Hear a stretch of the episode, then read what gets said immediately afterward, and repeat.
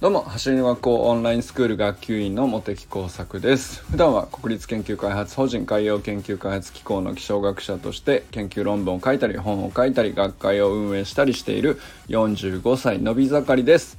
今日はタイムに現れないスプリントにおける成長の楽しみ方ということについて話してみたいと思います。まあ、僕はですねあの、まあ、何度か自己紹介の欄とかに書いたりしてるんですけど研究者っていうね職業柄ずっとデスクワークばっかりで腰痛があったりとかとにかく運動不足になってて まあ本当にね昔から短距離走も苦手意識があったし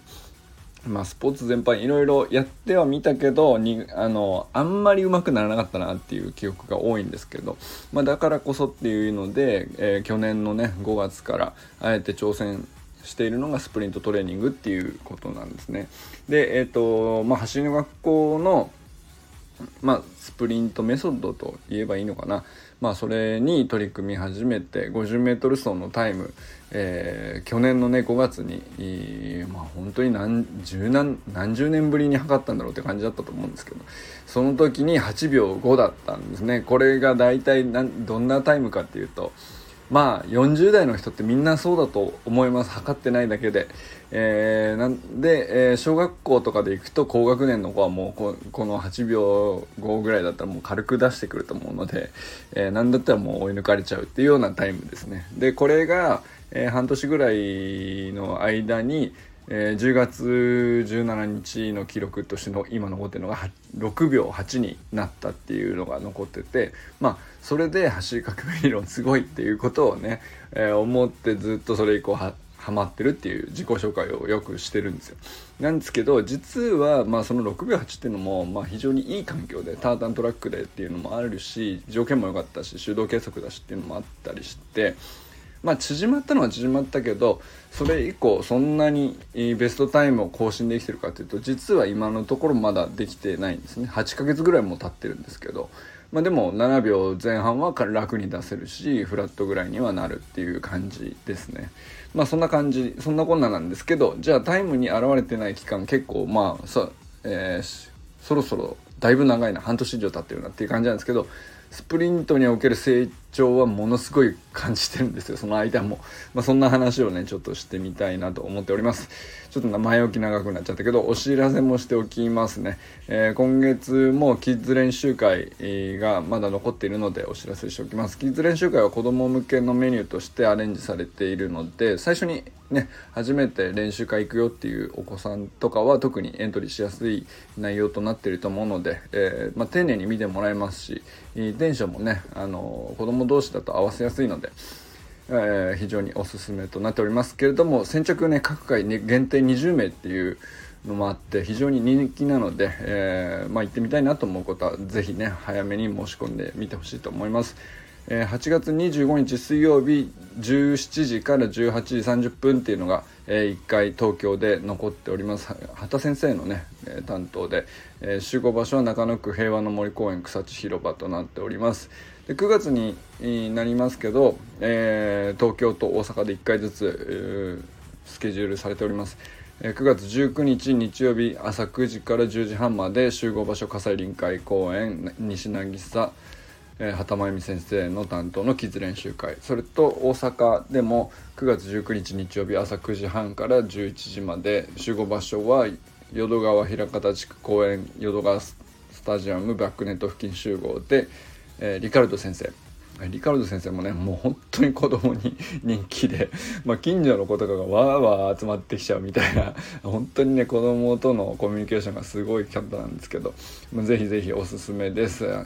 あの行けるという方はね行ってみたいという方はぜひ行ってみてほしいなと思います、まあ、ということでねちょっとね本題の方に戻ってきたいんですけどタイムに現れないスプリント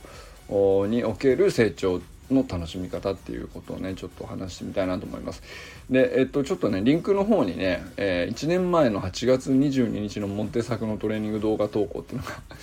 あのー、上がってきたので、えー、載せときます。よかったら見てみてください。で直近の、えー、先週ですね僕がトレーニングした動画も、えー、リンクしておきます両方見比べて、えー、見ていただいてもいいと思いますが、あの僕はこれまあ久しぶりなんでちょっと1年経ったしどんなもんかなと。で1年前の僕っていうのは一応スプリントの基本は抑えた上で、えー、まあある程度速くなったなって思思ってた頃ですね。で割と似たようなメニューをどちらもやってるので比べてみたんですよ。で比べてみたんですけどタイム自体はそんなにあの大きく変わってないんですけど、えー、もう明らかに今の方が自分で見てね今の走り方の方がいろんなところで良くなってるなって僕は思ったんですよね。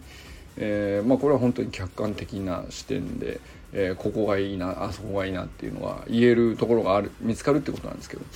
で、えーと、タイムがほとんど変わってないんだけどまあまあ環境によっては少し遅めのタイムもまだ出たりしますけどじゃあ何が良くなってると自分で思うのかっていうのはねまあ細かいテクニックな話テクニカルな話っていうのはいろいろあるんですけどそれよりも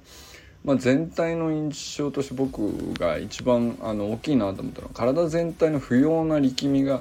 減っているなっていうのはもう動画からも使うあの伝わるし自分でもあの実感していると。いうことですね。でその分使うべき筋肉を自分の意図に従って動かせてるっていう部分が増えてくる感触があってで要するにそうするとうまくいっているところと修正したいなと思う動きをちゃんと切り分けられるようなそういう認識が強くなってくるんですよ。でこれって本当に大事であのコントロールできてる場所が増えてくると楽しくなるんです これは本当にそこそこってめちゃくちゃ大事で単純にタイムが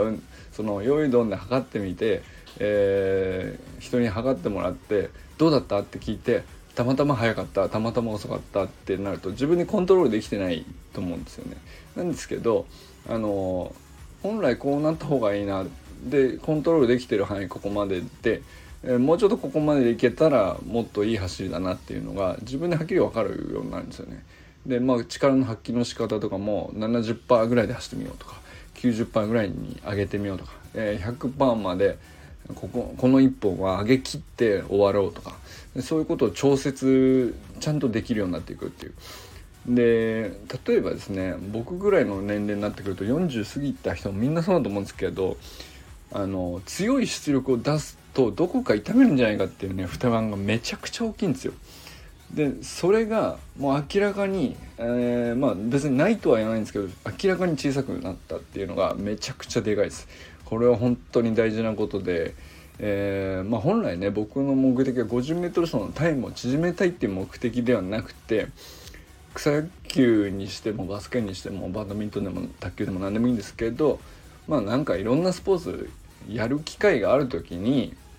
まあ、それを楽しめるぐらいのちゃある程度の体にしておきたいっていうそれだけの話なんですよね。でもそれができなくどんどんなっていくっていう、えー、もう本当恐怖に近かったですあの423ぐらいの頃の体力の低下を実感していた時に、まあ、病気じゃないんだけど、えー、疲れが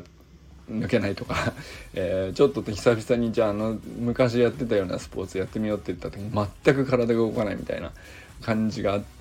あの本当だったんですけど楽しめないんですよ。好きなんだけど好きなスポーツでも楽しめない。みたいなのが本当にねあのまあ今のうんと競技のレベルなりに楽しめる、えー、上手くなるにはもうちょっとこうすればいいみたいなことがもしあったら、えーちょっと練習すれば成長を実感できるみたいなことが本当に連鎖して起こっていくって感じですね。なので 50m 走のタイムベストタイムに現れる成果を得るっていうこと以上に自分にとって発揮したいと思う出力を安心してどんな場面でも発揮できるようになっていくっていう、まあ、コントロールできる範囲が増えていくっていうのがめっちゃくちゃ重要なんですよね。でその目的に対してはもう1年前と今の僕はもうレベルが全然違うっていうことなんですよだから 50m のタイムこそあんまり変わってなくてももう本当に、まあ、スプリントトレーニングをやってるおかげでもうこの何て言うかな自分の体のバージョンアップの度合いがもう凄まじくこう強く実感できてるっていうかあ成長してるなっていう この年齢にしてはっきりこんなに成長できるもんかっていうふうに思えるっていうことなんですよね。でなんどうどういうことなのかなっていうとともう一つちょっと例えてみると車で言うと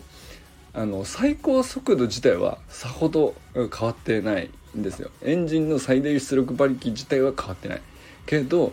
えー、乗り心地だとか運転のしやすさだとかえー、だったらだから急ブレーキみたいなものを踏んで、えー、危ないみたいなのが急アクセルでこうなんか乗り心地の悪い運転とかじゃなくてもうスーッと出てってスーッと曲がってスーッと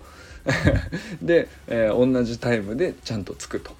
いう方がいいじゃないですか。でなんかその感じに近いですね。だから、うん、その